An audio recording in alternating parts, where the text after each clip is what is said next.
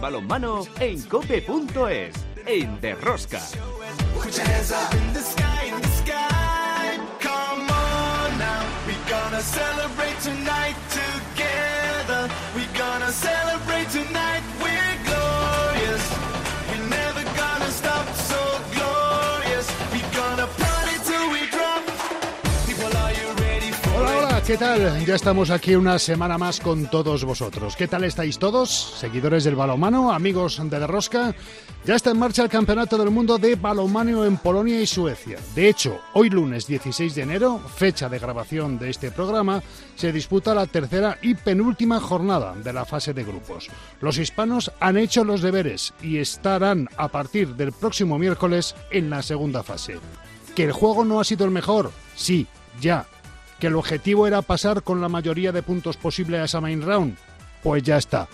Para ello habrá que ganar esta noche a las ocho y media a Irán, sabiendo lo que haya pasado ya en el Montenegro-Chile que se habrá jugado a las seis de la tarde. Jordi Rivera además ha comunicado el alta en la convocatoria de Paul Valera en sustitución de Ian Tarrafeta, lesionado. En el resto de grupos, ojo a esta última jornada donde Túnez, Islandia y Polonia arrastran una presión extra tras cosechar resultados absolutamente inesperados e ilógicos y podrían ver cómo sus cuentas de clasificación saltan por los aires. En el plano positivo, destacar la posible presencia de Estados Unidos en la main round tras vencer en la primera jornada a Marruecos y sumar ahora mismo dos puntos. En la Liga Guerrera Ciberdrola, tropiezo como local del Rocasa ante un porriño que alcanza a las Canarias en la tabla. Vera Vera sin fisuras y La Rioja se juega ante Gijón en casa buena parte de su futuro en la categoría. Una semana más tenemos muchas cosas que contaros. Os recomiendo que no os perdáis ni un solo minuto del programa. Como siempre, el balonmano... ¡A tope con la! ¡Comenzamos! En el control técnico nos acompaña Marcos Manchado, Belén Díaz de Arce en la producción y ante el micrófono un saludo desde Valladolid de Juan Carlos Amón, todo ello bajo la dirección de Luis Malvar, siempre al frente de esta maravillosa y generosa familia de amantes del balomano, como a él le gusta decir. Venga, el Tajo, en Cope Logroño, Chema Jodra, ¿qué tal? Muy buenas. ¿Qué tal? ¿Cómo estamos? ¿Cómo está el jefe Bien. hoy? Bien, está, bien. sí está, sí está. No, no hables mal de él, que sí que nos está escuchando. No, Que- no, sí, el jefe eres tú, tío. Bueno, el jefe soy yo, delegado. El jefe delegado, ¿eh? pero el jefe director está, está en Cracovia. Aquí en Valladolid, hoy no es un día para terraza, no sé en Logroño. No, sí, con manta. Con manta sí puedes salir a la terraza con una manta, con una manta doble, ¿no? Un frío del carajo. Hace un momento además llovía mucho, no, muchísimo. ¿eh? Y bueno, pues, pues nada, oye, estamos en enero. La mitad de Sí, sí, enero, no, ¿qué a- queremos? que, que ya, que ya estamos, estamos ahora mismo como tenemos que estar, ahora, ahora mismo. Vamos a ver en Cracovia cómo se ha amanecido el día y cómo se ha levantado después de las primeras jornadas de este Mundial Luis Malvar. Hola Luis, ¿qué tal? Muy buenas. Hola chicos, ¿qué tal? ¿Qué tal todo? Bueno, pues aquí en Cracovia eh, disfrutamos, fijaros, de mejor tiempo que vosotros. Tenemos el cielo nublado, ayer llovió un poco y podemos tener en torno a 8 grados, es decir, tampoco hace mucho frío. Mm. Oye, Luis, una curiosidad, aunque luego profundizaremos en ello. Em, eh, los protocolos COVID que tanto asustaban en las previsiones y toda la documentación que mandó la IHF, al final son para tanto o se han mostrado un poquito más laxos de lo previsto. Son un auténtico cachondeo. Es decir, yo te puedo decir que el primer día que yo fui a acreditarme, que tuve que dar como tres vueltas al Taurón Arena, que es como una plaza enorme de toros, no había ningún cartel donde estaba eh, para acreditarse a los medios de comunicación, al final lo, lo encontré por intuición, no me pidieron ningún certificado de vacuna de COVID. Abajo, en la zona mixta, que estaba obligado a todos los medios de comunicación, etcétera, etcétera, unos sí, unos no, se lo ponen, no se lo ponen, es irrisorio. Bueno, pues la organización que, mm, como todos preveíamos, a medida que avanza el campeonato, pues se va olvidando de esos, de esas medidas que había casi impuesto. Pues venga, vamos ya con la primera tertulia de la jornada en este de rosca del 16 de enero de 2023, nuestra tertulia de los magníficos. Si quieres conocer toda la actualidad del mundo del balonmano, descárgate de Rosca en cope.es.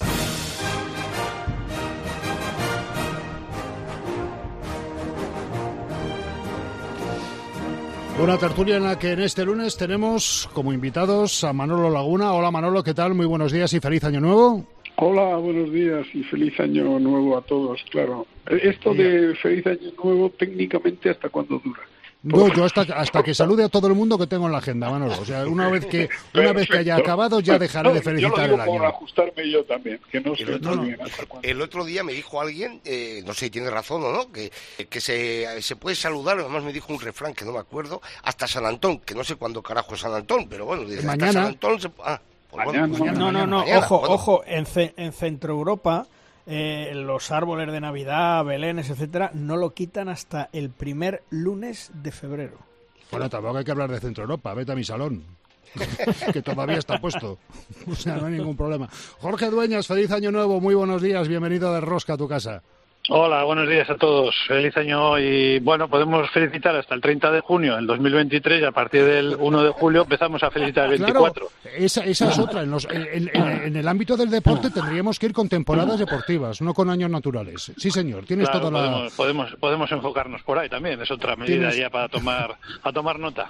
Bueno, eh, Manolo, eh, balance de estas eh, primeras dos jornadas completas de este campeonato del, del mundo. Yo decía en la introducción, a lo mejor de una forma un poquito pretenciosa, que eh, cuidado con Túnez, Islandia y Polonia, porque no están donde ellos seguramente contaban con estar, ¿no? Pues sí, yo creo que de- en dos jornadas también hacer eh, predicciones es un poco arriesgado porque nos movemos casi por las emociones, por un resultado, pero así mirado eh, en plan global, yo creo que desde el punto de vista de España estamos donde pensábamos que íbamos a estar y, y- y sa- sabemos que nuestra nuestra cuestión está en los cruces. Eh, en este grupo sería un accidente que no pasáramos con todos los puntos. Y desde el punto de, de vista así global, hombre, eh, parece que Egipto ha hecho dos resultados eh, no son sorprendentes, pero sí potentes, ¿no? Y parece que Eslovenia también el otro día el resultado con Polonia fue fue abrumador, ¿no? Y bueno, poco más, ¿no? Lo, lo demás, bueno, sí, claro, Túnez, los- eso, pero son equipos que al final uno no piensa que van a estar en la lucha por las medallas. Mm. Eh, Jorge, tu balance de estas primeras dos jornadas a falta de hoy y mañana para completar grupos.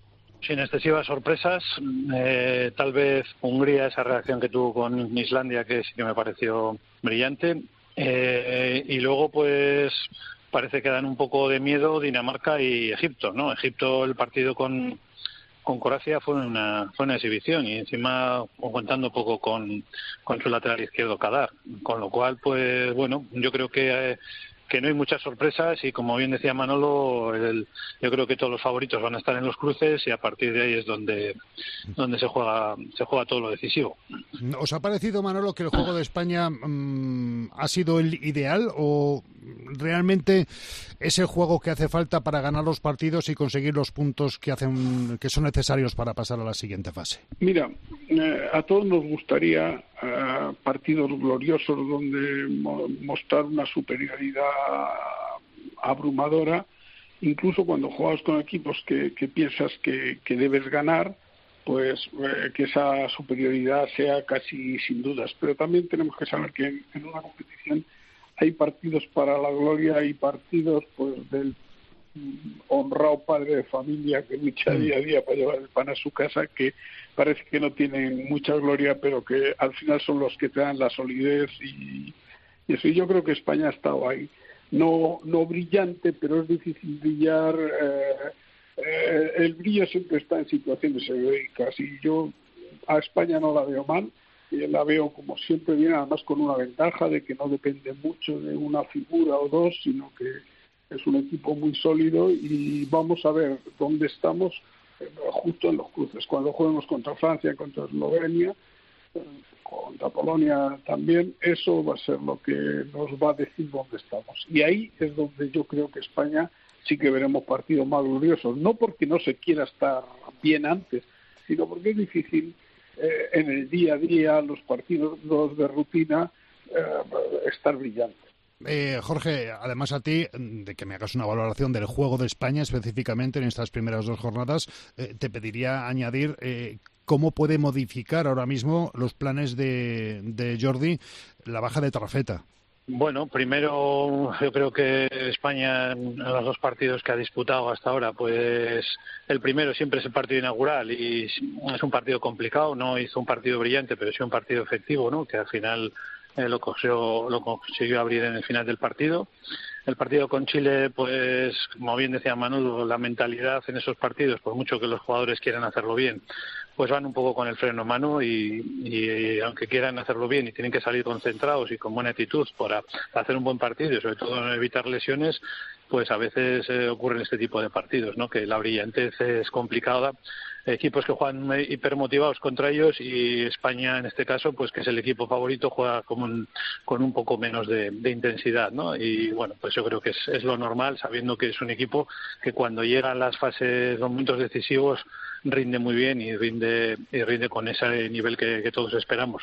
A nivel de juego pues un poco lo mismo no creo que que pues bueno con los planteamientos diferentes defensivos que que Jordi eh, plantea para el equipo y con bastantes variantes en ataque, con además la posibilidad de tener un poco más de lanzamiento exterior con, con García Andía y, y bueno, pues eh, creo que eso les da un, pequeño plus, ¿no? Eh, Abel Sergio también, pues un, un, jugador que llama un poco a la puerta para ser también un jugador importante en, ese pivote.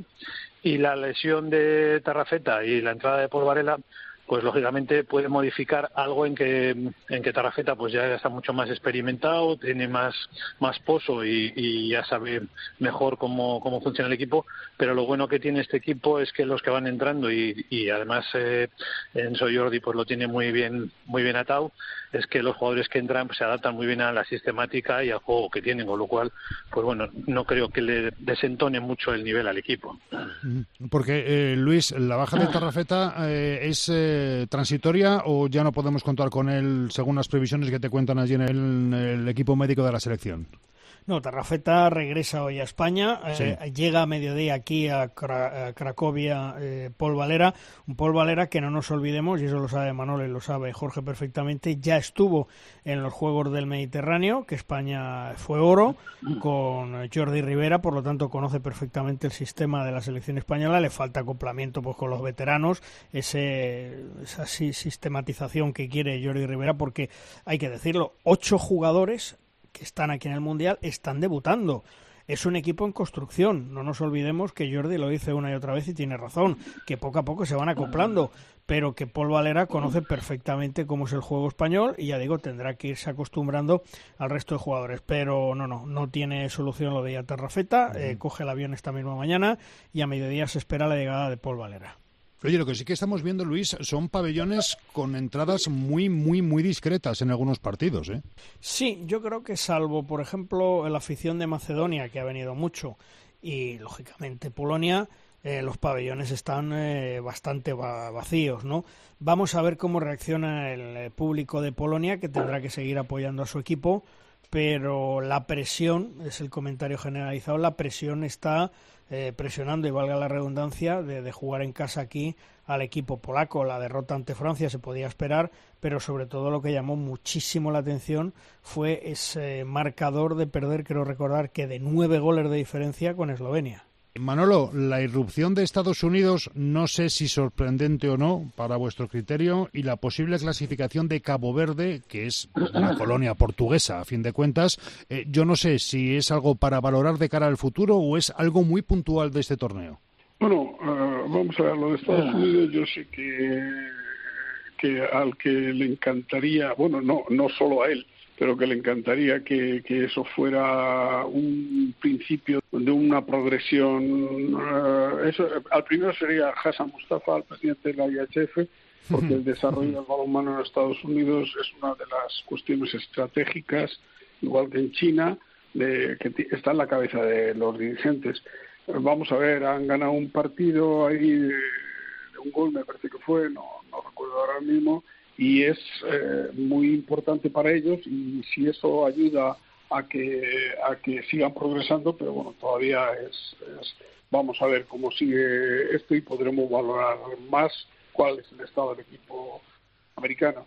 En cuanto a lo de Cabo Verde hay que mirar el grupo.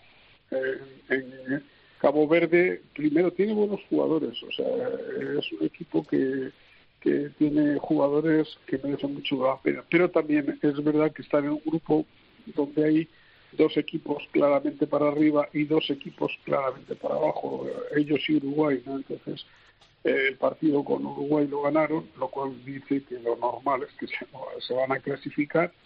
El año pasado, o no, el año pasado, hace dos años, en el Mundial sucedió al revés. Cabo Verde no pudo por el COVID, eso, y Uruguay se clasificó para, para la para la main road y, y, y, para ellos es una cuestión casi, bueno, sé, gloriosa, ¿no? Pero hay que pensar que es eh, simplemente por la estructura de los mundiales. Si te pillan dos equipos no muy fuertes en un grupo, uno de los dos se va a clasificar. Pero vamos, eh, Verde tiene jugadores que están evolucionando muy bien y vamos a ver si va para arriba. Jorge, eh, ¿los grupos están como van a acabar después de las jornadas de hoy y de mañana o esperas algún cambio de líder en algún grupo o de clasificación en algún otro? Pues no he hecho un eh, análisis en profundidad, ¿no? Luego lo que he visto es que más o menos está eh, todo definido, bastante definido quiénes van a ser los que se clasifiquen. Puede haber alguna duda en algún grupo, pero vamos, yo eh, creo que, que lo importante los equipos que van a cruzarse es el tema de pasar con los puntos, ¿no? Porque luego ya en la main rounds clasifican solo los dos mejores de cada grupo. Entonces, claro, lo que hablábamos, España, España pasa con todos los puntos. Eh, se va a jugar prácticamente el partido decisivo, pues seguramente pueda ser eh, pueda ser con Francia, ¿no? Para quedar líder del grupo. Eh, depende también lo que pase entre entre Francia y, Eslovenia, ¿no? Pero vamos, eh, creo que, no hay muchas muchas sorpresas y, lo que estaba previsto, pues eh, pues era lo que podíamos prever. Lo que pasa que, como bien comentado Manolo, el tema de que haya eh, grupos un poco eh, dos, dos menos fuertes, ¿eh? porque como había plazas de, de Wildcard, pues claro, ahí entran equipos o habido grupos más fuertes por esa plaza de entrada de, equipos eh, tres europeos en algún grupo. Entonces eso sí que puede desequilibrar eh, los grupos y que en alguno entre algún equipo menos fuerte en la main round, como puede ser el caso de Cabo Verde o como en otros grupos puede también darse alguna entrada de equipos que no estaban esperándose. Eh, Luis, el equipo que mm, yo creo ahora mismo eh, más claro tenemos que va a estar en, en, la lucha de las medallas, por lo visto en esta primera fase, es una Dinamarca que asusta, ¿no? Bueno, Dinamarca tiene un equipazo, es uno de los grandes favoritos para este mundial, pero no nos olvidemos tampoco de Francia, ¿eh? Una Francia que, a pesar de las lesiones, las bajas que lleva, sigue siendo un gran equipo que le vamos a ver en la siguiente fase. Y yo no sé si eh, Manolo o Jorge estarán de acuerdo conmigo. Por lo visto, eh, en los partidos vamos a tener que enfrentarnos a Francia, Eslovenia y Polonia a mí me da más miedo Eslovenia que Polonia. Yo creo que Polonia no está tan bien como parece y Eslovenia, ojo, que tiene jugadores muy importantes. Bueno, yo la verdad es que a mí también me da más miedo Eslovenia que Polonia. Yo creo que para, para España los dos partidos decisivos eh, van a ser Francia y Eslovenia a priori porque eh, Polonia de pasar lo normal es que bueno va a pasar sin puntos. ¿no? Entonces eh, eso es así, aparte de que yo personalmente, en una valoración totalmente subjetiva, eh, creo que es más fácil para nosotros competir con un equipo como Polonia que con los otros dos. para a mí el que más miedo me da en el cruce es Francia, porque la, también la secuencia de los últimos partidos que hemos jugado tanto con Polonia como con Eslovenia, pues han saldado con victorias a nuestro favor no quiere decir que, que, se tenga que cumplir, que sigamos así, pero a priori el equipo más difícil que yo veo para nosotros y que influye, pues, eh, porque nos puede quitar puntos y nos puede influir en la clasificación es Francia. Así que eh, Polonia y Eslovenia yo creo que deberíamos ganar y que concretamente Eslovenia con el resultado de Polonia pues nos asusta un poquito más porque bueno a lo mejor fue flor de un día o, es que está muy bien ya lo veremos bueno eh, Eslovenia tiene equipo de jugones tiene equipo de jugones eh, de jugadores con mucho talento eh, y yo creo que en muchos casos parecido en algunas cosas a España, ¿no? De un equipo no tan físico como puede ser Francia, pero con muchos jugones y que, es un equipo que, se te puede atragantar y que tiene también, yo creo que recursos tácticos. Eh, la tradición ha sido que le hemos ganado, pero hay que tener mucho cuidado con ellos. Y de hecho, yo creo que el partido Francia-Eslovenia puede ser un partido eh, muy igualado, muy equilibrado.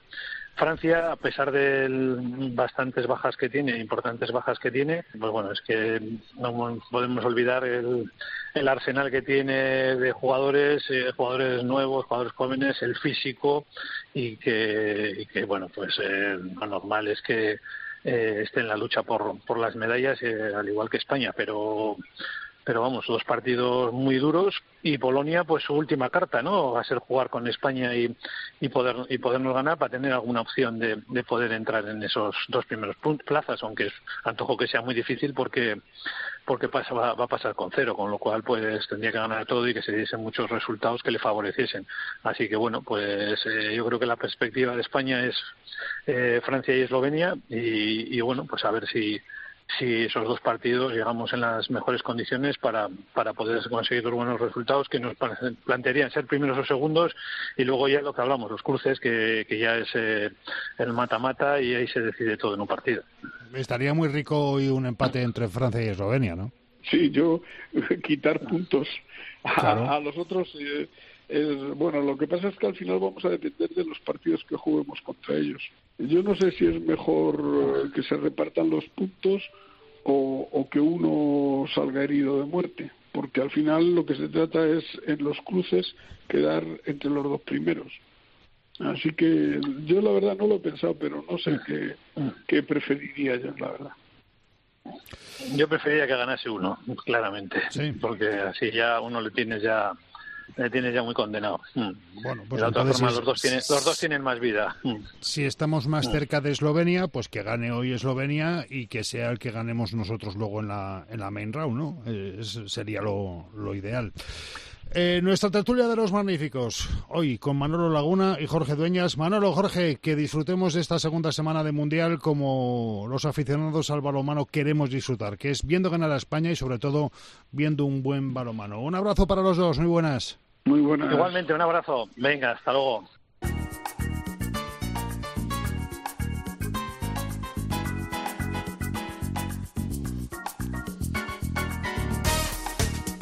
Y como siempre, cada semana en Derrosca buscamos la sabiduría de nuestros eh, colaboradores. Hoy, uno de los padres de este espacio llega para, como siempre, darnos su certera visión de lo que está pasando en el mundo del balomano. La firma invitada esta semana con nuestro compañero Fernando Urra. Hola Fernando, ¿de qué nos hablas hoy? Muy buenas, gente del Derrosca. Espero que estéis disfrutando mucho de este mundial que tenemos en pleno desarrollo. Tras ver los dos primeros partidos de los hispanos y con eh, muy pocas ganas de hacer pronósticos, porque soy muy malo haciéndolos, sí que quiero dejar claro algunos apuntes sobre la situación de la, de la selección española. La primera consideración tiene que ver con los recursos que tiene Jordi Rivera para este campeonato. A grandes rasgos, tras tantos años que llevamos consiguiendo medallas y compitiendo por estar entre los mejores, tengo la sensación de que este grupo es el menos potente desde hace algún tiempo. El talento joven es brillante, sí, pero le queda todavía margen de mejora, de coger de experiencia, de adquirir partidos decisivos. Por otro lado, el talento veterano sigue aguantando el tipo, tiene mucho mérito, pero seguramente su mejor versión haya pasado ya. En suma, que pocos de nuestros jugadores están en el cenit de su carrera, en su mejor momento. Y además a esto hay que unirle la baja de Aleix Gómez, que para mí es muy decisiva, porque es de los pocos jugadores que tenemos que es el mejor del mundo, o de los mejores del mundo en su puesto. Vamos, que en la continua transición que llevan los hispanos haciendo últimamente, me da que es el equipo de, de mayor transición desde hace tiempo. Dicho esto, que puede sonar un poco pesimista, un poco negativo, creo que es necesario recordar varias cuestiones que sí que son positivas y que son innegables de nuestros hispanos. Una de ellas, que tenemos o la mejor pareja de porteros del mundo o, bueno, una de las mejores. Y entre esa pareja tenemos, creo, al mejor portero del mundo en la persona de Pérez de Vargas, de Gonzalo. Y eso es mucho. Un activo como este, si se complementa, se une con una defensa sólida, que la podemos tener, le da muchas opciones de volver a competir al equipo de Jordi Rivera. por cierto, Jordi Rivera, mi segundo punto optimista para este Mundial. Tenemos entrenador y eso también es mucho. No es que lo diga yo, es que Jordi se ha ganado, bueno, pues eh, con muchos éxitos que podamos afirmar que tenemos entrenador. Ha conseguido muchos logros, ¿eh? Con este equipo y con una trayectoria, de, bueno, pues internacional indudable. Y a este activo le uno una tercera cuestión que tiene que ver también con el propio Jordi, pero también con el trabajo que se viene realizando en nuestro balonmano con muchos entrenadores desde hace décadas. Tenemos estilo, jugamos a algo sabemos a qué jugamos y eh, es una manera de jugar además que incomoda al resto de selecciones, porque todos los equipos nos conocen, pero seguimos compitiendo en todos los mundiales, en todos los europeos, en los Juegos Olímpicos, por lo cual nuestro estilo, además de ser bonito de ver, de ser muy propio nuestro, además es efectivo. Dicho esto, con una visión un poco pesimista al principio, también con la visión optimista, la realidad es que no tengo ni idea de hasta dónde va a llegar España pero porque además los dos primeros partidos creo que tampoco son significativos para tener una medida clara de las posibilidades. Pero sí que tengo la sensación de que volverá a competir y que si no se llega al podium no se estará muy lejos de conseguirlo y que quien quiera ganarnos tendrá que hacer muchas cosas bien. Lo iremos viendo. Mientras disfrutaremos del Mundial. Hasta la próxima de Rosca.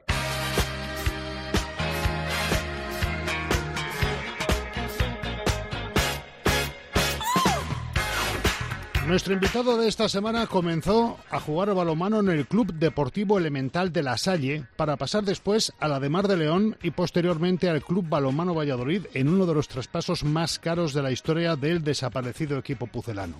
Ha sido internacional absoluto con la selección en 16 ocasiones y llegó a ganar dos recopas de Europa, en 2005 con el Ademar y en 2009 con el Balomano Valladolid. Fue entrenador de balonmano en el balonmano Nava de la División de Honor Plata, segunda categoría del balonmano nacional. Tras retirarse de las pistas por una lesión, fundó el club Handball con V de Valladolid, del que fue presidente varios años. Ahora preside Inclusport el proyecto que le ha servido para poder superar su retirada del mundo profesional en el balonmano y seguir vinculado al deporte a través de la inclusión, siendo capaz, además, de llevar a la inexistente, sí, inexistente selección española de balonmano en silla de ruedas a ser quinta en un mundial el pasado mes de noviembre. Él no es otro que nuestro protagonista de hoy. Óscar Perales, ¿cómo estás? Muy buenas. Hola, muy buenas. Oye, ¿qué es Incluspor? Explícanos un poquito esta iniciativa.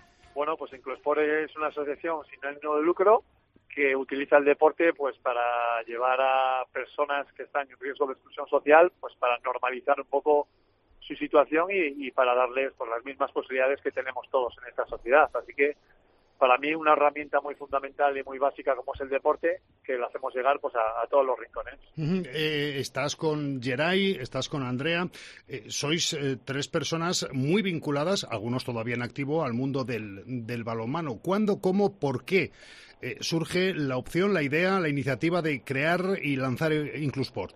Bueno, pues empezó prácticamente hace seis, siete añitos, viendo que el deporte es una herramienta muy, muy, muy potente, Empezamos con un grupo muy reducido de 8 o 10 personas con trastorno de espectro autista y a día de hoy tenemos 60.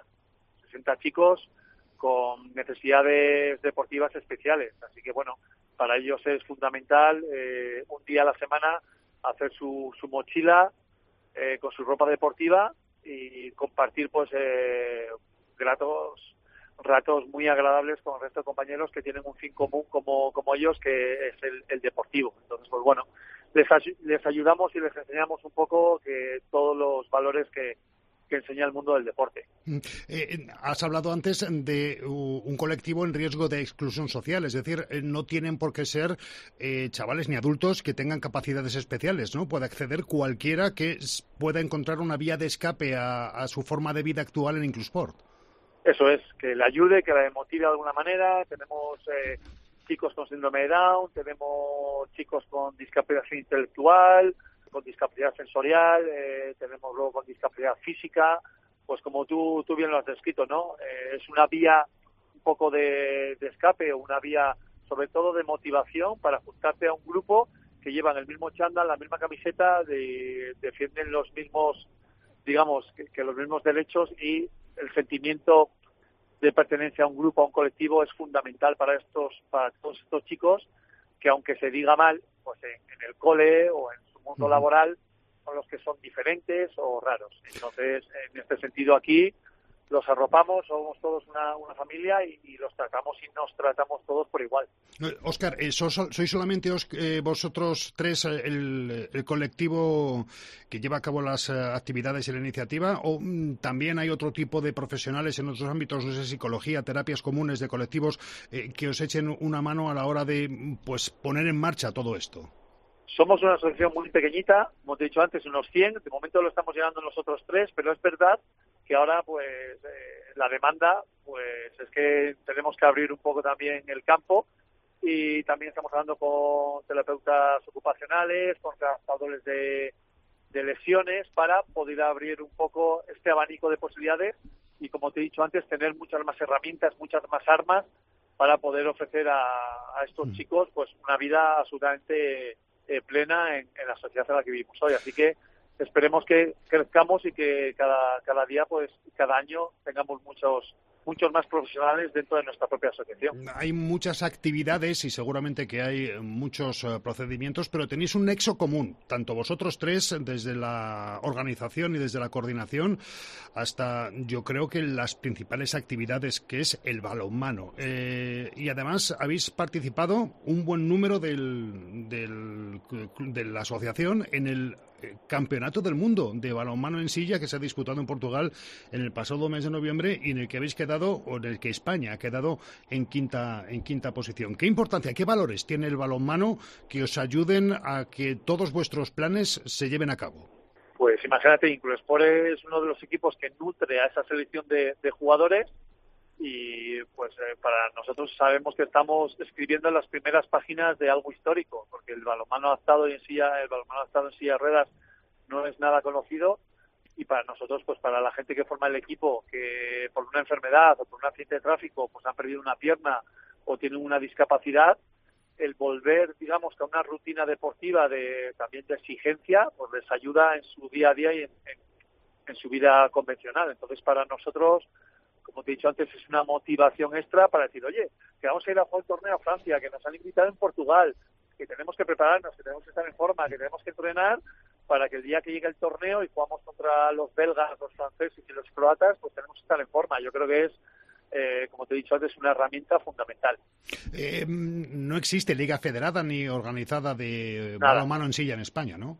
Nada, de momento hay solo un club, club deportivo balonmano Parla de Madrid, eh, la Asociación Club Esporada de Valladolid, Balonmano Dominicos, que ha iniciado también un, un proyecto muy novedoso en Zaragoza para iniciarse también con un equipo de balonmano en silla de ruedas adaptado. Entonces podemos decir que hay tres equipos de balonmano en silla de ruedas. Ojalá que salgan, hay pequeños proyectillos por ahí en Sevilla, van a empezar también a hacer algo en Galicia, pero el problema son las sillas de ruedas, que son muy costosas y no es fácil hacerte con material deportivo para, para poder iniciarte en, en la propia actividad. Pero ojalá que el día de mañana, dentro de 10 años, estemos hablando de una liga pues como tú bien has dicho, federada con, con 12 equipos o 14 equipos que formemos una liga. Eh, ¿Qué coste puede tener aproximado una silla de ruedas para practicar pues el la más, la más barata, la más barata, la más barata de todas son 750 euros, que es la más barata, muy básica.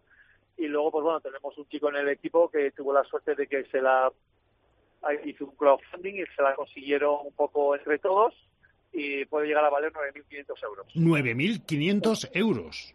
Eso es, eso es como un coche. Te puedes ir sin desmerecer ninguna marca, a un Seat, un Renault, a un Maserati, un Ferrari y un Porsche.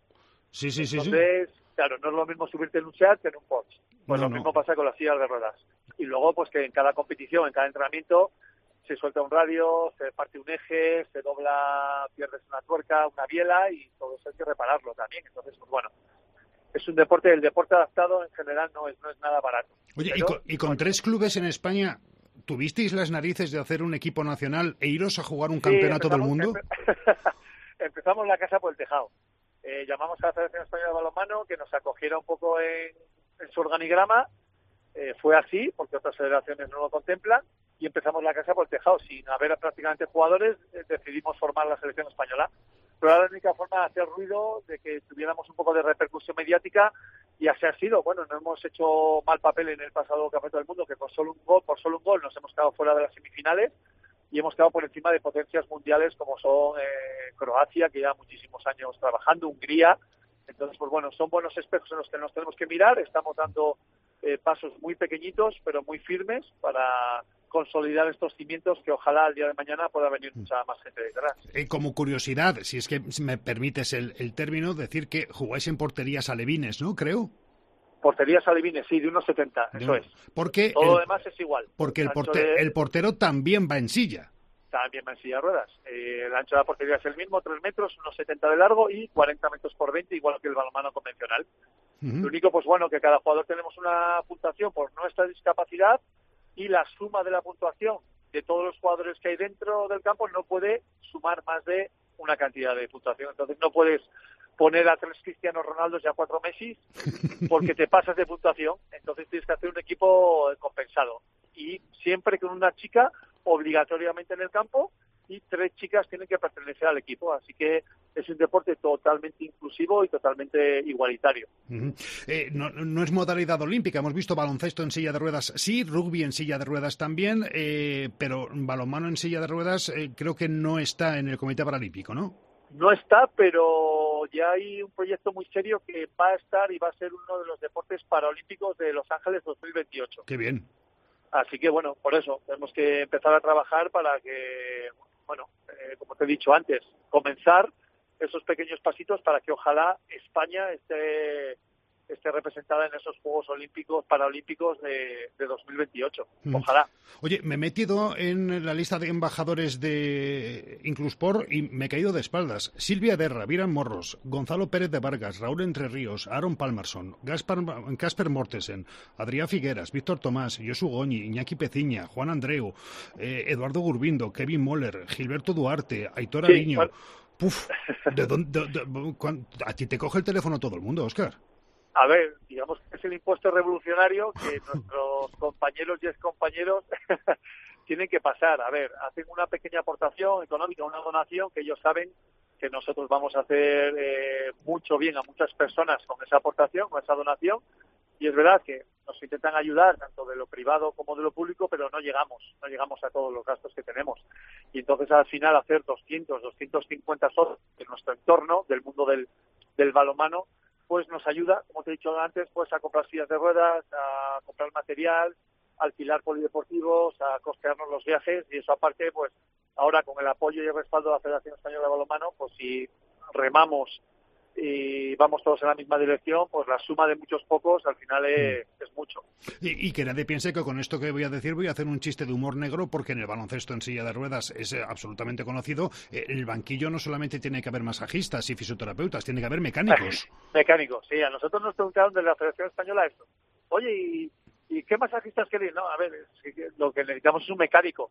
Porque se- a, a mí, por ejemplo, se me rompió la silla en un partido y Richie, que es seleccionador, que es jugador, que es mecánico, que es todo, me arregló la silla en apenas tres minutos. Y se me salió un eje y tenemos, en vez de llevar el botiquín, que también lo llevamos, ¿no? Con espadrapo, frío, reflex, cremas de masaje, llevamos nuestras llaves inglesas, nuestra llave Ale, nuestras tuercas, nuestros recambios con una con una caja de herramientas totalmente también muy completita, la verdad. De momento, entre Andrea, Geray y tú, dices que estáis tirando de este colectivo de aproximadamente 100 personas, pero eh, ¿qué volumen de, de miembros puede llegar a tener Incluspor antes de que tengáis que pedir ayuda externa? A día de hoy en Valladolid yo creo que no tenemos más margen de captar más, eh, más chicos. Pues encima, encima os habéis metido en el jaleo del balonmano escolar. Eso es, eso es. Bueno, eh, estamos metidos en muchos frentes, en muchos frentes, porque también tenemos un equipo inclusivo que está en la liga escolar, que de los 16 componentes, 14 tienen discapacidad y dos son chicos pues eh, normalizados sin ningún tipo de necesidad. Entonces, como tú bien dices, en Valladolid no sé si podríamos dar de sí y ofrecer más. Vamos a empezar ahora una nueva actividad también acuática para chicos y chicas con discapacidad en piscinas, que también vamos a tener llegada a 30 35 usuarios, pero a nivel local en Valladolid no damos para más. Ojalá que Incluesport se llama Castilla y León porque tenemos miras y tenemos eh, proyectos de futuro para irnos a Segovia, a Palencia, a León y ojalá que en un corto periodo de tiempo estemos también en otras ciudades porque sabemos que es una fórmula, no una fórmula mágica, sino una fórmula después de mucho trabajo y mucho empeño que funciona. ¿no? El deporte y, la discapacidad, porque los chicos mejoran y mejoran muchísimo. Y ojalá llevar esta fórmula al resto de provincias de, la comunidad. Pues eh, vamos a agradecer a quienes os echen una mano y que lo estén haciendo. ¿Con qué apoyos contáis, tanto públicos como privados, Oscar? Sí, por supuesto. Mira, tenemos varias empresas que no quieren que digamos, pero tenemos luego una empresa Servan en, Madrid, tenemos la Junta de Castilla y León que nos ayuda también cuando hacemos eh, todos los campamentos, los campus, Diputación que también nos echa un cable y luego pues yo siempre lo digo, el, la persona física del día a día que aparta 15 eurillos, 20 euros al año para que nos lo puedan donar a nosotros, eso para mí es, bueno, digno de elogio porque al final se lo quitan ellos de un café o se lo quitan de salir un día de cena para aportarlo a la asociación y, para, y que para, para que nosotros podamos seguir creciendo. Así que yo creo que me queda alguno en el tintero seguro, pero agradecer a todas las, pues, como he dicho antes, en todas las empresas y a todas las personas que nos siguen día a día.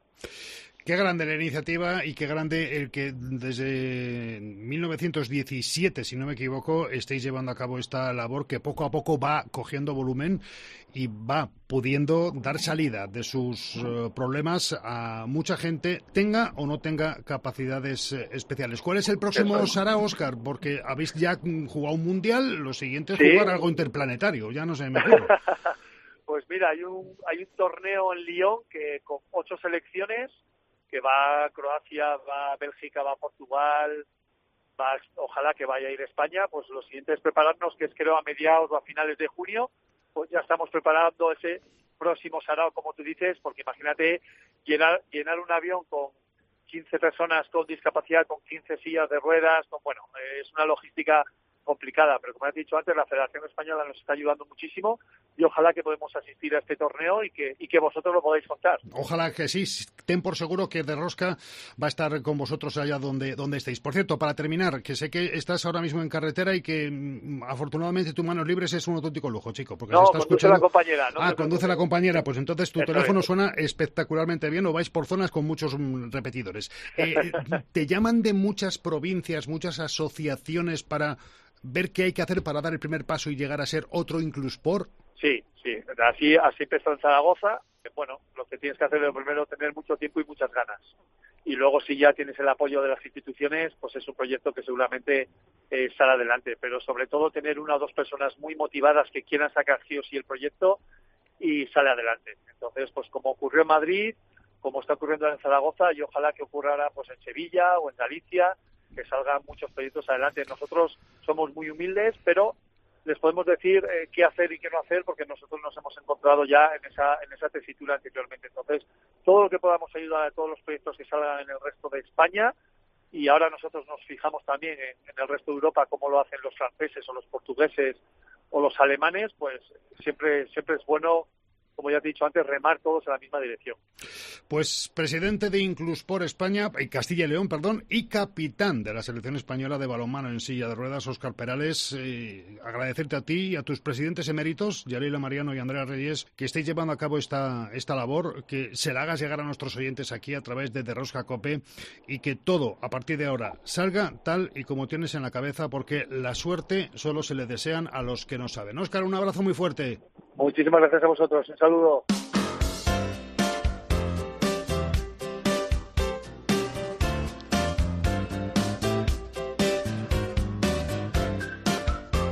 La actualidad está en Polonia y Suecia, donde se está disputando este Campeonato del Mundo 2023 de balomano. Habrá mil anécdotas, mil historias que contar y también muchas voces que escuchar.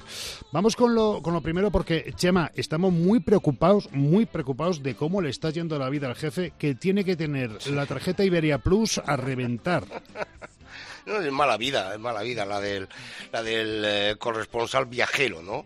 Eh, mm. pero bueno. Eh, no, no, pero nos, va a contar, nos va a contar que come mal, que hay siempre la carrera, que desde de aquí para allá, que en Polonia la comida no. A ver, Luis, venga, llora un poco sobre nuestros hombros reconfortantes. ¿Cómo te está yendo allí, en Cracovia? Lo habéis, clavado, lo habéis clavado. La vida del enviado especial es estresante eh, tienes que entrar a todas horas, eh, tienes que llevar el quantum encima porque puede suceder cualquier cosa, comer rápido, eh, vas no te andando de un que ahora, vas con Quantum. Yo recuerdo cuando íbamos con dos cables pelados buscando tomas de teléfono desmontando rosetas. Bueno, eso, eso lo he vivido yo, eso lo he vivido yo. yo. en los, claro, en los 20 mundiales que llevo hecho, yo te puedo decir que hace muchos años en Noruega, eh, yo destrozaba los teléfonos para poder pincharlos. Mm, claro, hotel. eso lo, hemos, lo hemos hecho todos. Hemos dejado teléfonos Claro. inservibles en casas de señores mientras hacíamos vueltas ciclistas. Y si, y si no buscando, como locos, un teléfono público para meter monedas o para hacer un cobro revertido. Bueno, eso ya pasó a la historia, afortunadamente. Ahora tenemos la tecnología digital. Eso da mucha libertad al enviado especial, que va siempre con su estudio de, estudio de radio colgado del hombro allá donde, donde va. Pero eh, el Mundial de Balonmano, tú puedes darnos fe de lo que está pasando en Polonia, en Cracovia. ¿Se está viviendo realmente un ambiente de Mundial de Balonmano allí?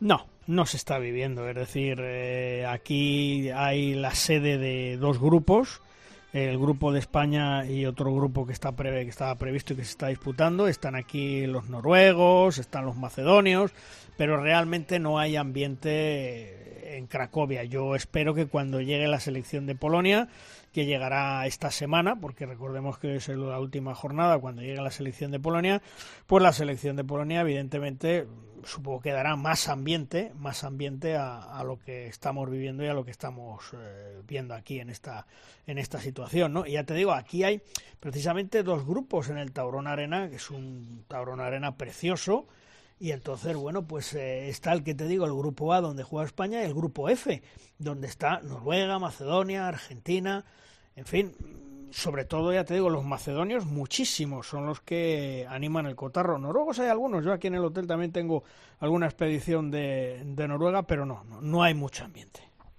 Oye, En, eh, en- la calle sí. tampoco, en la calle o en los hoteles o, o esto tan- tampoco nada. Digo, en los hoteles no lo sé si, si que cada selección está en un sitio o si en algún en algún lugar coinciden más de una selección o, o enviados especiales de, de diferentes países. No, no hay muchos enviados especiales. Yo te puedo decir, y, no es un botón de muestra, porque desgraciadamente en nuestro país la situación está como está. eh, españoles, enviados especiales, aquí solo está Televisión Española, la Agencia F y la cadena COPE desde el primer día. Dices de los hoteles de los equipos.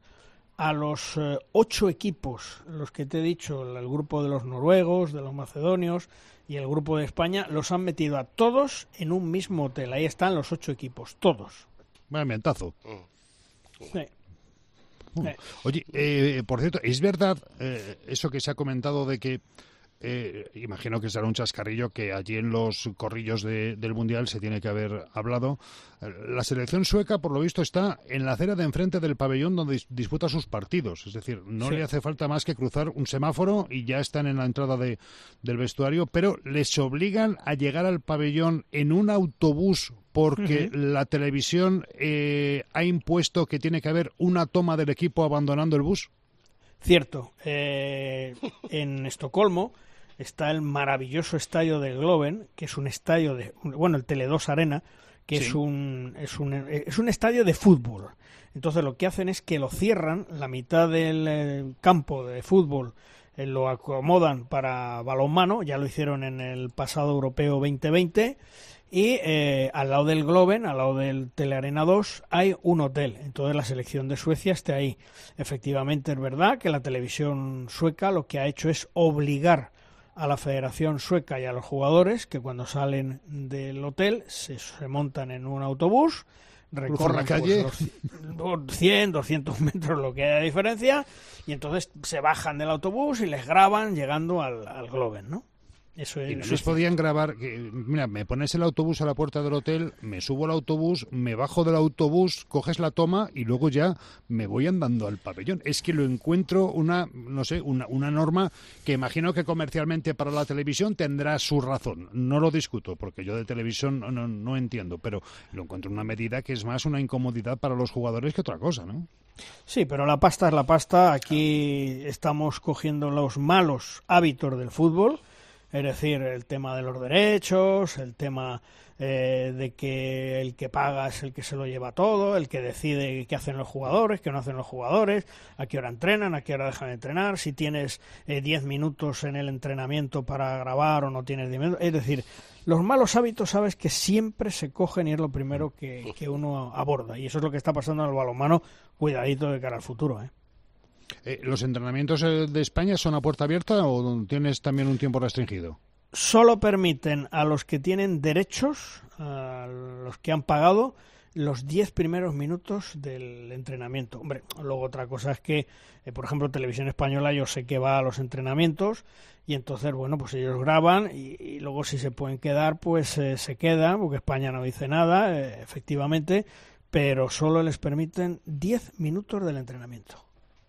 Eh, ¿Y, cómo es la vida en el hotel? Porque recordemos que este tipo de competiciones eh, solía ser eh, compartidos en días consecutivos. Prácticamente no había jornadas de descanso más que entre fases. En esta ocasión hay 24 horas entre partido y partido en grupos de cuatro. También va a haber 24 horas en la main round. ¿Eso cómo lo están llevando los jugadores? ¿No es alargar artificialmente el torneo para ellos? No, yo creo que lo están llevando bien porque muchas veces a lo mejor, tú date cuenta que los jugadores cuando llegan a un mundial o a un europeo tienen ya una carga importante, ya no hablemos del mes de mayo, del mes de junio, cuando se disputa la Final Four de la Champions League, pero la carga, insisto en lo que he dicho siempre, y el otro día cuando hablábamos con el doctor Juanjo Muñoz Benito, el médico de la selección española nos daba la razón, es decir, los jugadores están tan cargados, están tan reventados de partidos, porque eh, tanto la IHF como la EHF, ojo que la EHF tiene mucha mejor organización y mucho mejor que la IHF, lo único que les interesa es crear partidos, pasta, derechos televisivos y los artistas de este circo los están reventando. Lesiones de ligamento cruzado, lesiones de tibia y peroné, eh, otra serie de lesiones. Y eso es lo que está reventando a los jugadores. Por tanto, ya en su día los jugadores protestaron y dijeron, nosotros no podemos jugar hoy un partido, imagínate, yo que sé, pues en nuestro grupo no, pero el otro grupo que no, con el que nos vamos a cruzar eh, mm, Polonia-Eslovenia que jugaran ayer y hoy tiene que jugar Eslovenia con Francia, es decir, son dos partidos de mucha altura y estarán reventados los jugadores. Mm. Entonces, por eso viene muy bien que haya un día de descanso, más que nada pensando físicamente en ellos. Bueno, pero imagino que siendo tú y siendo la COPE, la selección española no pone ningún problema para charlar con sus jugadores cuando la ventana de entrevistas está abierta y ese ratito lo has aprovechado tú esta última semana, ¿no? Estos últimos días. Sí, sí, por supuesto, por supuesto, lo hemos aprovechado y además te puedo decir que ya eh, lo hicieron público en otros campeonatos, pero los jugadores eh, de la selección española agradecen eh, que aunque sean pocos, los medios de comunicación estén aquí apoyándoles. Pues vamos a escuchar eh, conversaciones que ha tenido y charlas que ha tenido eh, en las últimas horas Luis Malvar con protagonistas de la selección. Escuchamos esa conversación que mantuvo en su día con Dani Fernández. Dani, has eh, debutado, cinco goles, mejor jugador del partido. ¿Cómo has pasado la noche? Bien, bien, la verdad que hemos descansado bien. Es igual de importante reponer las fuerzas para, para lo, que está, lo que está por venir y bueno, sí que es verdad que un poco la adrenalina te, te ronda por la cabeza, pero bueno, es, es igual de importante descansar. ¿Has guardado ese cartelón que pone MVP para el recuerdo? Bueno, el cartelón no, no, he podido guardarlo, que era muy grande y luego para la vuelta va a ser complicado llevarlo, pero, pero sí, la foto se queda para el recuerdo y sobre todo pues se, se me queda a mí para, para, para, mi historia personal, que yo creo que es lo más importante. ¿Has recibido llamadas de felicitaciones, me imagino, de tus padres, de la familia, de amigos? Sí, sí que es verdad que cuando pasan estas cosas pues eh, hay muchos, mucha gente que se acuerda de ti, pero, pero bueno, yo le guardo especial cariño a aquellos que que están cuando no cuando las cosas no van tan bien. esta mañana lo, hablaba con mi familia, ¿no? de que sí que es verdad que es muy importante disfrutar de estos momentos, pero sobre todo recordarlos cuando las cosas no vienen tan de cara, que, seguro que, que, va a pasar a lo largo de, toda la trayectoria deportiva que tenemos y entonces pues nosotros vivimos de, de estas cosas. Oye, eh, ¿cómo te encontraste en la pista? ¿Al principio nervioso o eres un, un hombre frío? No, me encontré, me encontré muy cómodo, estoy cómodo dentro del grupo y, como comenté, pues eh, no, me suelo poner bastante nervioso ante estas cosas. Yo no deja de ser lo mismo que hacemos siempre en un escenario diferente. Eh, sí que es verdad que bueno, que tampoco era la pista que más presionase. Vengo acostumbrado a jugar en, en sitios que presionan mucho más, así que la presión que tienes es la que te pones tú mismo y como yo no me pongo mucha, pues fue bastante, bastante cómodo. Ocho debutantes en la selección española en un mundial, se dice pronto. ¿Cómo se estáis acoplando? ¿Cómo lo ves tú? Bien, la verdad que es eh, complicado eh, de cara a, la gente de poder eh, sentirse cómoda dentro de estas grandes citas. Son, son torneos muy largos, muy exigentes y que sí que es verdad que mm, que necesitas ese punto de madurez que, nosotros quizá algunos de nosotros no tenemos, pero bueno, sí que tenemos la suerte de tener gente que, tiene los mundiales jugados que nosotros no, hemos tenido encima, así que, bueno, el, acople del grupo está siendo, está siendo bueno y, queremos ir a por más. Oye, ¿Jordi te felicitó después o te dio consejos antes o cómo? Sí, sí, sí que recibí la felicitación de, él y de, todos los, integrantes del equipo. Obviamente pues eh, se alegran de de este resultado, pero bueno, nosotros contentos también por, por el resultado del grupo y esos dos puntos que, que, eran vitales para seguir en este Mundial. De cara al futuro, eh, Francia, Eslovenia, Polonia, sorprende lo de Polonia y Eslovenia parece que está en un momento de forma tremendo, por lo que se puede apreciar. Bueno, sorprende entre comillas, yo creo que lo que sorprende es el resultado abultado, no el resultado. Al final Eslovenia, pues como ha demostrado que es un rival durísimo, tiene jugadores muy buenos pero bueno, sí que somos muy conscientes que esa main round, en caso de que Polonia pase, que está aún por ver, nosotros eh, suponemos que sí, pues se prevé una main round durísima con tres equipos que, que al final pues eh, Polonia al jugar en casa eh, creemos que, que, el estadio va a, estar, va a estar lleno y va a haber la presión que no hemos tenido estos días y no van a dar el partido nuestro por, por regalado en ningún, ningún momento. Así que bueno, van a ser tres partidos durísimos y por eso es muy importante que mañana consigamos esos dos puntos con Irán, que nos daría el premio de victorias y el premio de puntos para la main round. Dani, enhorabuena y a seguir en esa línea. ¿eh? Muchísimas gracias. También otro protagonista ha pasado por los micrófonos de Derrosca Cope, ha charlado con Luis Malvar, no es otro que el veterano Joan Cañellas. Joan, afortunadamente jugaste y no te resentiste, ¿no? Sí, afortunadamente, como dices, pude jugar. En muchos momentos previo al campeonato no lo tenía muy claro y, bueno, también por suerte no, no noté, más allá del cansancio y más allá de, bueno, de que la zona se está aún un poco resentida, no noté ningún pinchazo, ninguna cosa que, que pudiera ser peligrosa o preocupante. Lo único que te faltan minutos, me imagino, no quieras cogiendo.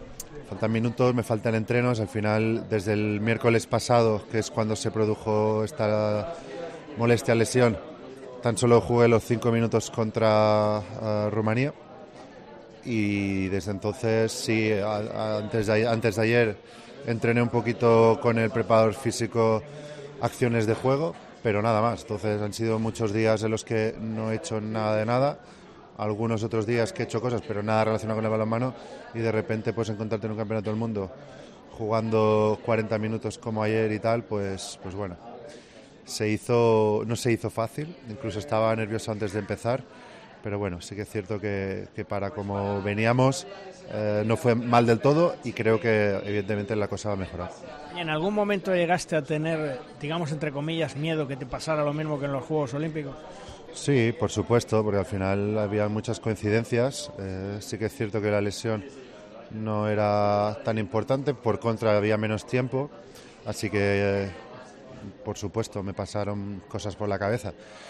También igual por eso ayer durante el partido fui con bastante prudencia porque bueno, al final a pesar de estar jugando pues la cabeza se te va muchas veces a, la zona donde tienes esas molestias, al abdominal.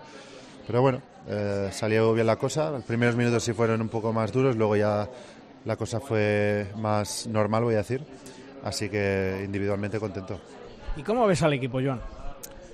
Bien, a pesar de que ayer seguramente las sensaciones no fueron lo positivas que venían siendo, pero al final, a pesar de que nos repetimos, no hay rival que sea fácil. Aquí todo el mundo juega balonmano y, y son buenos. Está claro que hay equipos con más nivel y otros que no tanto. Pero bueno, a pesar de que ayer las cosas no salieron, no terminamos con ese punto de, decir que bien lo hemos hecho. Veo el equipo bien, eh, creo que Estamos sobre todo muy concienciados de cara a lo que nos vendrá después del partido de, Irán, siendo el partido de Irán, por supuesto, muy complicado porque nos jugamos los puntos y eso siempre te da un punto de presión, pero sabemos que luego vienen tres rivales que dos de ellos ya lo sabemos muy fuertes, el tercero probablemente será Polonia y por supuesto, muy fuerte. Y nada, concienciados. Al final creo que el, eh, saber lo que, en qué momento hay que apretar, pues hace que en esos momentos el equipo esté mejor. Igual por eso ayer tampoco estuvimos eh, espléndidos. La mezcla de veteranía y juventud eh, con ocho debutantes es cuestión de tiempo y además va a funcionar. Sí, además, a ver, el grupo, así como el año pasado sí era más nuevo, este año, pues bueno, en general ahí se repiten más los automatismos y, los jugadores, eso facilita las cosas. Está claro que no hay una gran diferencia en cuanto a europeo mundial, en cuanto a nivel, pero bueno, no deja de ser la competición para, bueno, para bastantes jugadores una competición nueva, además es muy atractiva, eso también conlleva responsabilidades y presión. Y bueno, así como el año pasado igual veníamos sin absolutamente ninguna presión y todos a la expectativa, pues este año, debido a los resultados del año pasado, pues sí que eh, queremos estar arriba. Además, las recompensas son pues las clasificaciones para los preolímpicos o incluso directa para la Olimpiada. Pero eso queda muy lejos, hay que hacer muy bien las cosas antes y el camino, aparte de ser largo, es duro. Oye, eh, ¿te ha sorprendido eh, la actuación de Polonia? ¿La presión le está ganando? Bueno, ayer mm, no vi el partido, pero sí vi el resultado. Creo que es mucho, es, es, muy, es más fácil jugar desde luego contra rivales superiores, donde en principio no pasa nada si pierdes, porque se puede pronosticar que el partido se puede perder, como les pasó Polonia contra Francia, que era un partido que era complicado para ellos y jugaron muy bien. Pero luego cuando tienes que jugar partidos en los que tienes que ganar sí o sí, pues ahí sí hay más presión como local. Entonces, eh, bueno, si de haber ganado yo creo Polonia-Francia, seguro que Polonia hubiera jugado muy diferente ayer. Eso no fue así. Mm, ayer necesitaban los puntos y, al final pues no les salieron las cosas. Y eso los aleja bastante de, cuartos de final, que siendo los anfitriones pues sería una desilusión grande. Me sorprende y no porque ya hemos visto situaciones parecidas como Hungría el año pasado, pero no deja de ser el resultado, sí que un poco sorprendente. Joan, a seguir cogiendo ritmo que te necesitamos. ¿eh? Muchas gracias, en eso estamos. Muchas gracias.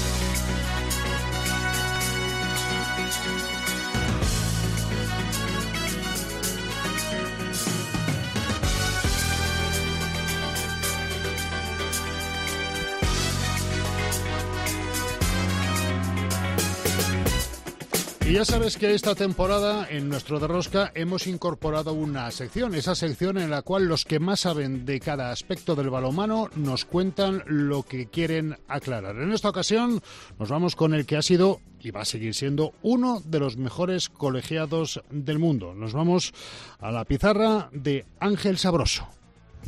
Estamos inmersos ya en la celebración del 28 Campeonato del Mundo Masculino de Balonmano que se disputa en los países de Polonia y Suecia. Una cita en la que poder disfrutar del mejor balonmano del mundo y en la que nuestra selección española, los hispanos, optan, como viene siendo habitual durante todas las citas internacionales de la última década, absolutamente a todo. Pero no solamente estamos representados en este mundial por el combinado nacional. Desde el punto de vista arbitral, la pareja española formada por Ignacio García y Andreu Marín son los perfectos baluartes de la calidad del arbitraje español en un campeonato del mundo en el que se han designado a 25 parejas arbitrales de todo el planeta. También Pablo Permuy y Antonio Martín Franco forman parte del grupo de españoles desplazados al Mundial, en este caso para realizar labores de delegados técnicos. Así pues, gran representación española en el apartado arbitral. Pero ¿qué podemos esperar en lo que a aplicación de reglas de juego se refiere en este campeonato del mundo?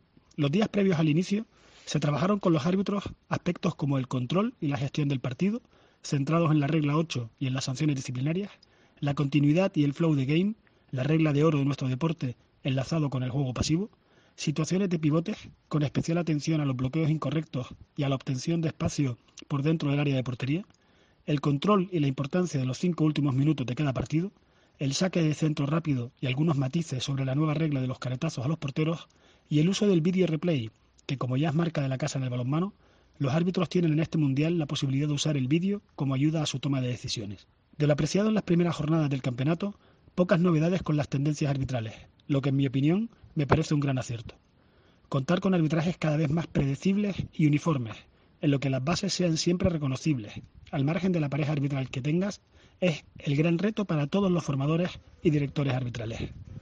Estamos viendo mucha continuidad, una aplicación de sanciones disciplinarias en base a la acción en sí y no al momento del partido, líneas de juego pasivo exigentes y una especial concentración para intentar premiar las buenas defensas con el tronco en forma de faltas de ataque. Las líneas son buenas, pero lo más complicado está por llegar. La mejor noticia al final será que nadie se acuerde de los árbitros, que solo brillen las estrellas y que solo brille el espectáculo. Y que los hispanos tengan mucho éxito, por supuesto. Estoy seguro de que así será. Hasta una próxima ocasión.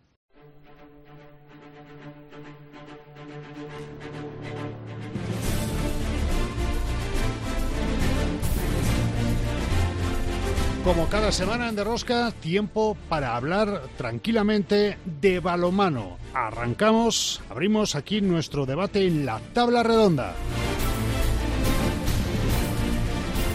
Esta semana los dos caballeros invitados que se sientan en esta mesa son Joan Ramón Balbé de TV3. Hola Joan Ramón, ¿qué tal? Muy buenas y feliz año. ¿Qué hay? Buenos días, feliz año. Y Martín Smith del diario La Rioja. Martín, ¿qué tal? Muy buenas, feliz año. Hola, feliz año, muy buenas. Eh, Joan Ramón, lo bueno y lo malo, ¿con qué te quedas, con qué no te quedas de este, de momento, mm, previsible Mundial de Balonmano? Bueno, mira, eh, estaba pensando lo mismo. Yo aún no me he acabado de enganchar al Mundial porque esta primera fase eh, es muy previsible y prácticamente no, no han habido muchas eh, sorpresas. ¿no? Es, es la presentación de todos los equipos y veremos a partir de la, lo que le llaman la main round realmente lo que, lo que va a pasar mm, lo único destacable a lo mejor tal vez es lo de Polonia que se ha quedado o se queda en el camino a pesar de ser la organizadora. Eh, Martín, para ti, ¿lo bueno y lo malo de este Mundial en lo que llevas visto? coincido también. Eh, no me termina de enganchar, pero por, por, por lo previsible que es. Pero yo me gustaría centrarme más en, España y, todavía espero que dé un paso más eh, el equipo español. no, no se puede juzgar los rivales a los que se ha enfrentado hasta ahora la selección de Jordi Rivera.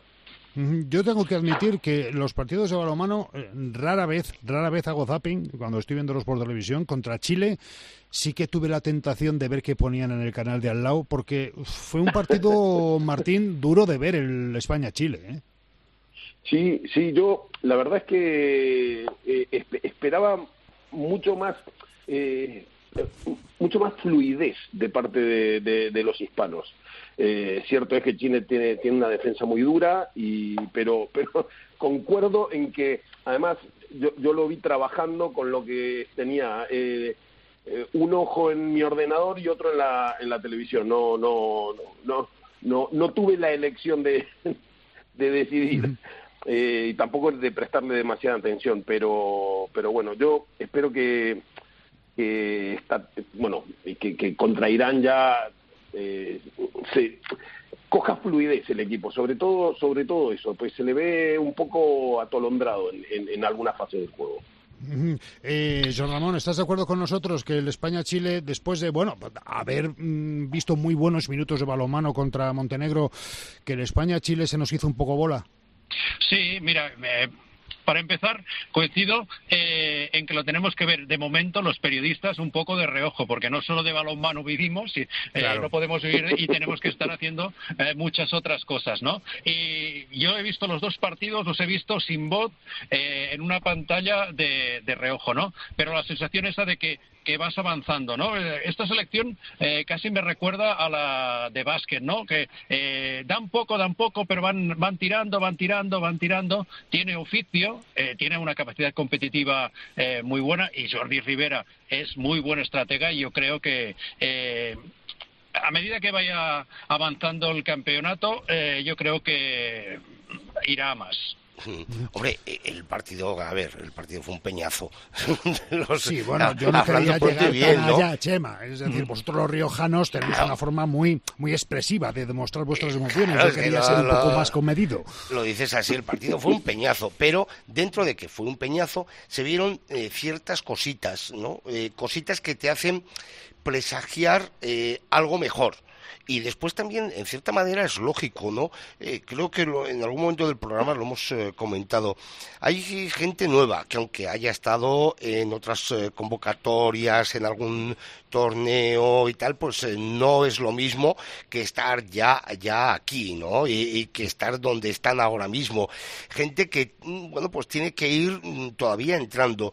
Es un campeonato donde se llega, pues bueno, pues a conciertos o con pocos entrenamientos o con pocos días toda la gente eh, junta y que poco a poco yo creo yo creo que el equipo eh, va a ir mejorando eh, mucho más en su juego si es que alguno pues pues le ha dejado ciertas dudas el, el, juego no así los, los resultados pero yo creo que, que bueno que se han visto cositas que, que se hace que hace o por lo menos a mí me hace pensar que, que este equipo va a dar bueno espero y deseo muchas cosas de sí ¿eh? Yo os voy a poner encima de la mesa una reflexión, eh, Joan Ramón, Martín, eh, buenos días, ¿qué tal?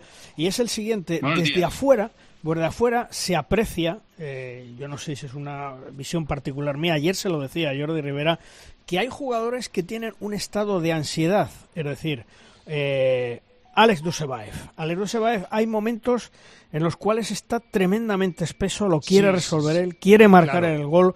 Eh, yo no sé por qué, pero eh, yo se lo decía a Jordi. Jordi, eh, sería bueno que cogieras a Alex, lo sentaras y dijeras, Alex, tranquilo, eres el líder, eres un gran jugador, mm, tranquiliza un poco, no tengas esa ansiedad. Y lo mismo que él, otros jugadores. Entonces yo creo que eso en, esos, en estos momentos está afectando un poco. No sé si lo veis vosotros así también los partidos que he visto eh, en la Champions he visto la, misma ansiedad. No sé si eh, mm, aún arrastra cosas de la, de la Champions, de la final de Champions del año pasado, pero lo, veo eh,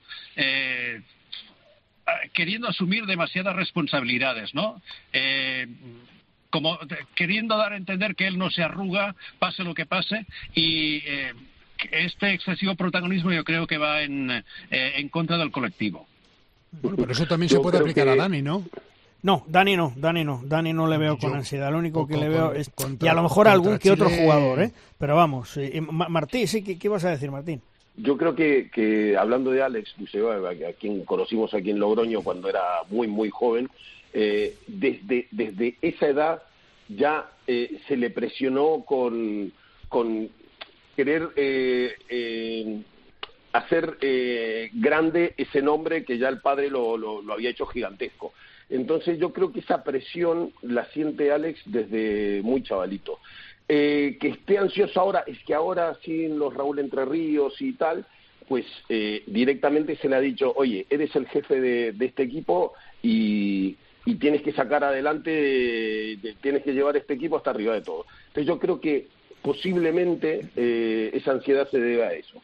Vamos, eh, posiblemente. Pues, todo, nadie va a discutir la, la calidad que tiene eh, pero yo creo que, sí, que se le ve muy ansioso en, en, algunos yo, tengo, yo tengo, vamos, clarísimo que es el líder de la selección española, que cuando estemos atascados va a ser el que va a ir a que le partan la cara y que se va a meter, y que es eh, el jugador fundamental para la selección española, pero tengo la impresión eso, de que le veo con, con ansiedad. Lo mismo que he visto, y me alegro mucho por él, Dani Fernández, Daniel Fernández, 21 añitos, y es un jugador que tenemos que yo estoy seguro que va a ser de los mejores extremos del mundo en los próximos años. Me recuerda mucho, no sé si compañeros a vosotros eh, veis el, símil, a Gensheimer, el, jugador de, la selección de Alemania. Es un físico así parecido, una velocidad tremenda, una agilidad y un lanzamiento. No sé si, os recuerda a este, a este jugador de, Alemania.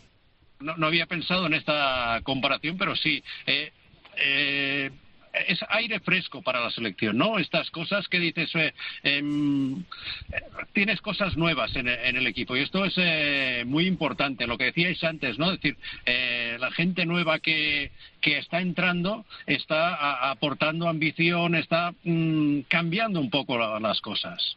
Sí, yo creo que, que su, su, debut ha sido muy bueno. yo de, de Dani destaco sobre, sobre todo el descaro y además hay algo, hay algo que me gusta mucho de Dani y, siempre recalco en los jugadores, que juega con una sonrisa. Y eso, eso a mí, no sé, da, da otro, otro carácter al jugador. Eh, bueno, pero ya si hablamos de los nuevos, también me gustaría destacar a Imanol García Díaz, que yo creo que también está cumpliendo con lo que se le pide como debutante. Si os pensabais que se habían quedado en España, no. Hasta Cracovia también se han ido tus pajaritos contigo, ¿no, Luis? Sí, por cierto, me cuentan mis pajaritos. Ah, bien, pajaritos. Que hace unos días se celebró en Madrid una asamblea de los dirigentes de Asobal en donde se tomaron diversas decisiones. Como siempre, mm, insisto, menuda tropa de ineptos y que van por la vida como pollos sin cabeza, empezando por su presidente Servando Revuelta Hijo. Para empezar, comentaros que si os acordáis de aquel panfleto que sacaron en su día, que tenían que comprar, poner en las pistas unos LED, que esos LED cuestan alrededor de 60.000 euros y que muchos pabellones, no nos olvidemos, son de los ayuntamientos y en algunos pabellones los LED hasta no caben. Bueno, había que hacer acciones especiales, etcétera. ¿Os acordáis de aquello que en su día sacamos el, documento? Pues bien, ese panfleto le ha costado a la Soval la friolera de 12.000 euros. En la reunión había clubes que se subían por las paredes con todo esto, pero luego a la hora de votar lo hicieron a favor. Se aprobó con el voto en contra de Guadalajara y Logroño.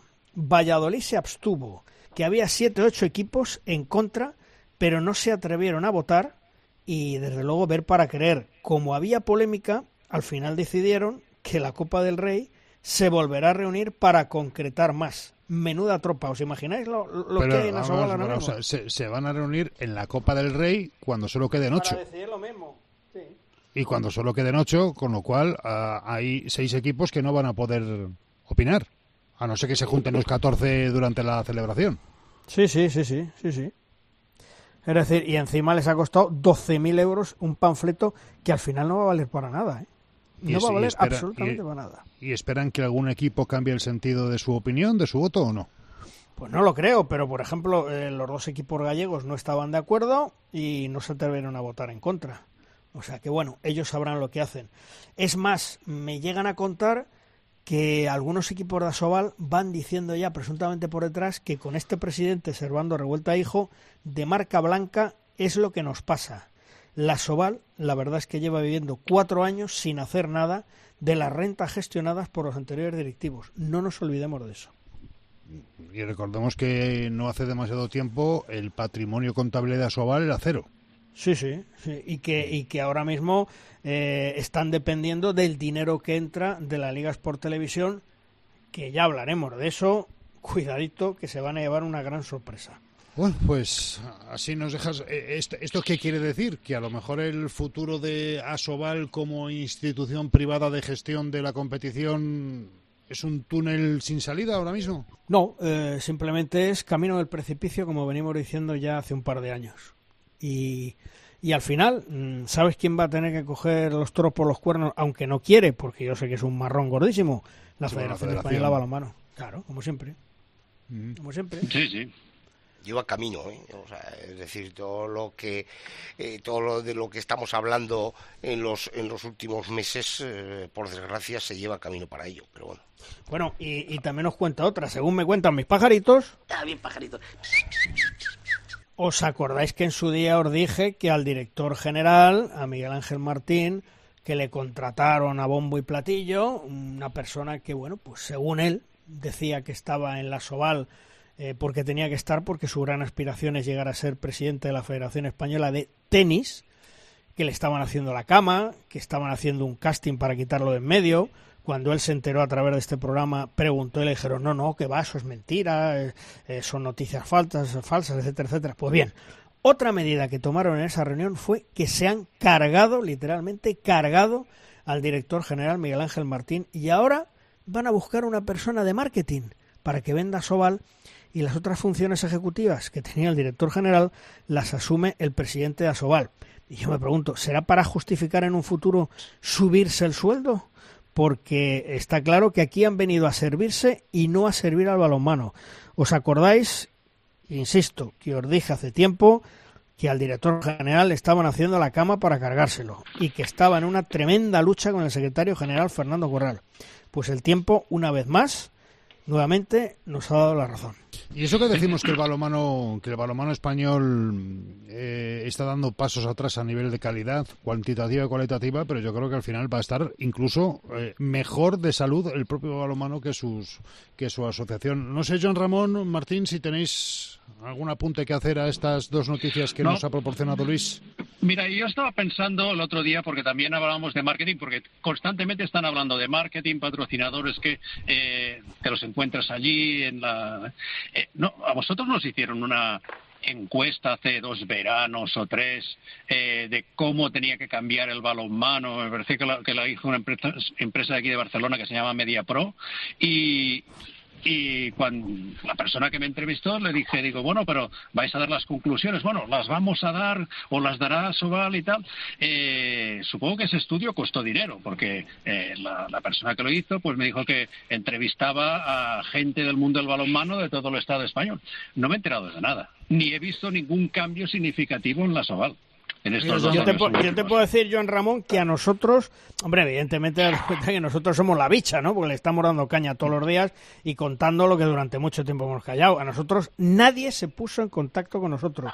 Y fíjate que durante prácticamente 12 años ¿eh? la COPE ha sido patrocinador de Asobal. Mm. Bueno, pues eh, no les interesa porque cuando uno no quiere escuchar cosas, no las escucha. Yo te, os puedo decir una cosa. Yo eh, estoy dado de alta en las newsletters de Asobal cuando, cuando abrieron esa posibilidad con un servicio, un, departamento de comunicación que, creo que era con Marta, funcionaba relativamente, relativamente Marta Ardid, sí. Exactamente, Marta Ardid. Bueno, pues yo no he recibido un solo correo de Asobal desde que el Avidesa de Alicante ganó la Copa del Rey, fíjate. Y estamos pues hablando... ¿eh? ¿eh? no, no, no, es que es una exageración que, que, pongo yo. No he recibido nunca un correo informativo de Asobal. Jamás, jamás. Y eso que Marta abrió aquella posibilidad de abrir una, un banco de datos, una, una lista abierta con todos los clubes que querían recibir comunicaciones regulares y periódicas con todo con toda la actividad de Asobal, te, te, te, fuera relativa a tu club o no fuera relativa a tu club. Que al final decías, bueno, eso que eso, al final te llenan el correo de, de, de cosas inservibles. Bueno, no he recibido ni uno, con lo cual el tema del marketing a nivel de medios, por lo menos conmigo, no ha funcionado para nada. ¿eh? Vamos a ver, en la época de Marta la cosa funcionaba, ella eh, trabajó mucho, estaba pendiente en los medios de comunicación, tenía llamadas directas con todos nosotros, se preocupaba hasta que Asobal eh, dijo que se la cargaba. Ganaba un sueldo irrisorio y se la quitaron de en medio, lo mismo que posteriormente eh, por 500 euros al mes se cargaron al gran Pera Flores, ¿no? Porque le estorbaba a nuestro amigo Adolfo Aragonés, este hombre, el Fantasías, que, que es el que auténticamente el culpable de todo lo que está pasando este, en este momento en Asobal, porque no nos olvidemos que este fue el que promovió la revolución de los pequeños dentro de Asobal. Es decir, se juntó pues con Puente Genil, con Valladolid, eh, con Sinfín y dijo, no, no, aquí ya está bien de que manden Logroño, Barcelona, Granoller, Vidasoa. Ahora la revolución nuestra y nosotros cogemos. ¿Y qué ha pasado? Pues lo que está pasando, que Asobal se está hundiendo. Entonces, de la época de Marta Ardiz a la época que hay ahora de la jefa de prensa de Asobal, es como comparar, con perdón a Dios, con un gitano. Para terminar con el Mundial, Martín, eh, ¿Egipto se mete o no se mete entre los grandes? ¿Va a ser la gran sorpresa del Mundial o no? No le va, no le va a dar tanto. No lo sé, no lo sé. Es una buena pregunta. No, no me atrevería a, a dar una opinión. Mm. No, no, es que le, pintó la carita a Croacia bien pintada, ¿eh? Sí, sí, sí, sí, sí, sí. No, no, Egipto está juega muy bien. Eh, Parrondo, Parrondo, bueno, en la escuela de Valladolid no lo vamos a descubrir, así que no, no, no. Eh, yo, yo, sí, un voto a favor, un voto a favor para Egipto. Joan Ramón, ¿tú crees que Egipto la lía o no? Eh, yo creo que sí, y te voy a decir una cosa. Eh, no los he visto jugar, pero vi la foto oficial y dan miedo de lo grandes y lo inmensos que son. no sé si habéis visto la foto oficial, que salen allí con traje y, una camiseta negra, pero eh, acojonan. Bueno, o, como se, diga. faltaba faltaba Tutankamón al lado, ¿no, Joan Ramón? sí, sí, sí. No, no, impresionante. Sí, porque las pirámides estaban las tres. me dio la impresión de que podían hacer mucho mucha cosa. A ver, Chema, Egipto, antes, de perdonar, antes de terminar, eh, aprovecho a Joan Ramón que él sigue perfectamente la Champions League. ¿Qué os parece eh, la polémica que sacó eh, hace unas horas la televisión danesa TV2 Sport, incluyendo, dice que hay colegiados que son que están en el mundial sospechosos de amañar partidos en la Champions League. Entre ellos señalan a los croatas Gubica y Milosevic. Y dicen que han apañado un total de siete partidos a nivel europeo. Eh, Joan Ramón, yo antes a lo mejor sí, porque había árbitros que cuando pitaban en la Copa Europa, os puedo contar la anécdota, cuando jugaba el Teca, hubo una pareja de árbitros del Este que se llevó hasta un frigorífico en el avión.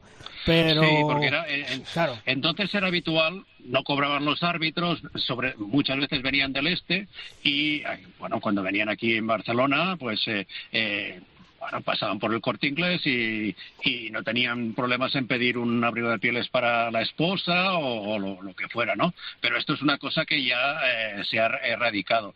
Lo que pasa es que lo de las eh, apuestas todo es muy complicado, ¿no? Es decir, los únicos que tienen el control son eh, las mismas empresas de apuestas que detectan que hay una, unas apuestas que se desmadran en cualquier momento. Y como las hacen también tan complicadas, pues es muy fácil manipularlas. ¿No? Eh, cuando salieron, mira, os voy a explicar una anécdota de la Liga Sobal. Eh, jugaba un equipo que eh, en Galicia, entre semana, que seguro que ganaba allí. Y, bueno, estaba ganando seis o siete arriba, y un jugador en el banquillo le dice, vamos a apretar, le dicen los compañeros. Esto era cuando empezaban las apuestas.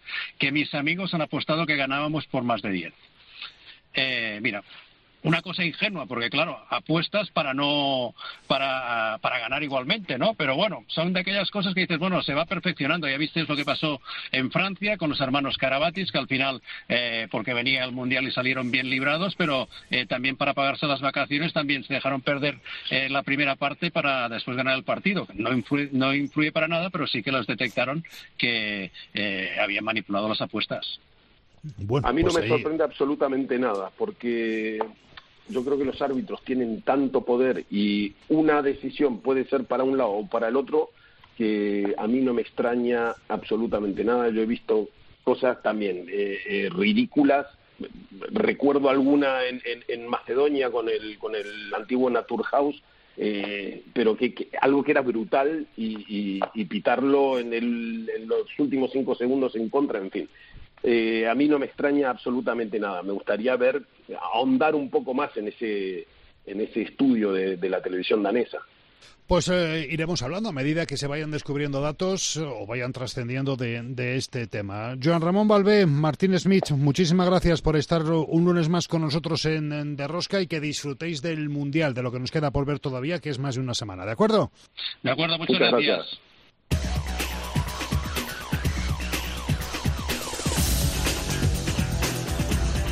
Y este programa puede ser muy elegante, pero falta la pajarita final, la que te da ese toque de distinción, la que aporta Tomás Guas con sus siete metros. Lanza, Tomás. Malvaros quintos, dos partidos de los hispanos acoplando a los ocho jugadores, ocho, eh, que debutan en un mundial.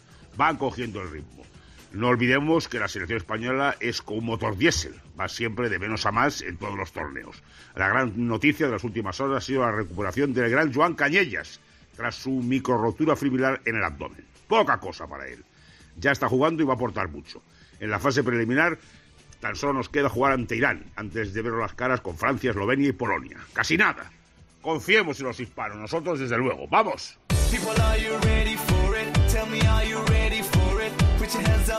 Terminamos un lunes más este Intermundial. Nosotros eh, nos despedimos para que sigas disfrutando de este campeonato del mundo. Yo, no sé, a partir de esta hora, vamos a confesar que son casi las 12 del mediodía, Luis. Eh, ¿cómo, tu día normal ahora en Cracovia, allí?